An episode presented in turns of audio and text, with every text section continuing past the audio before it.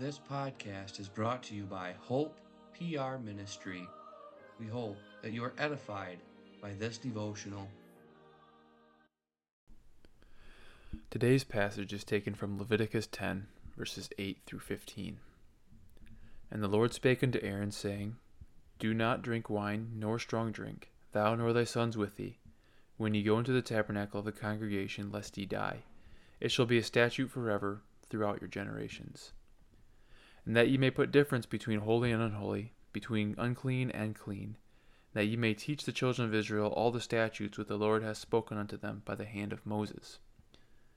And Moses spake unto Aaron, and unto Eleazar, and unto Ithamar, his sons that were left, Take the meat offering which remaineth by the offerings of the Lord made by fire, and eat it without leaven beside the altar, for it is most holy.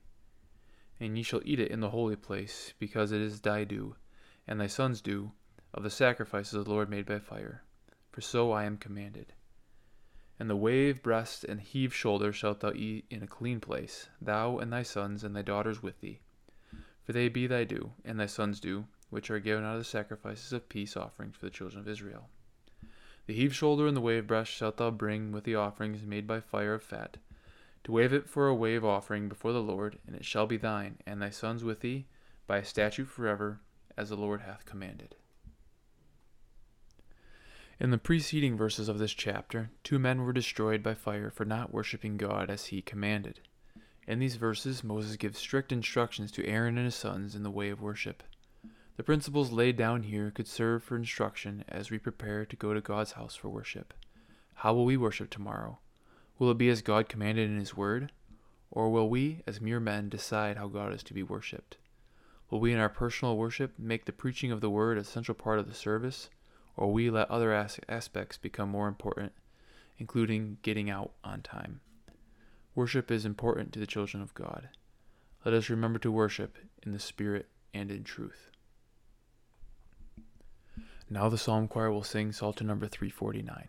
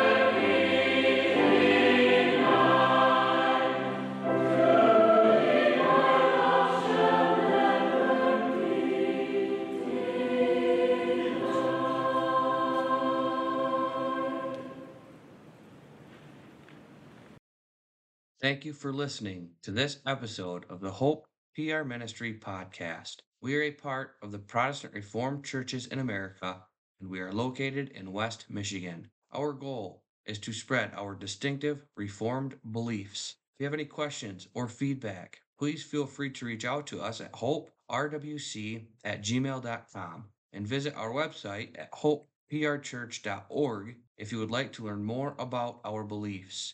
You can also worship with us every Sunday at 9 a.m. and 5 p.m.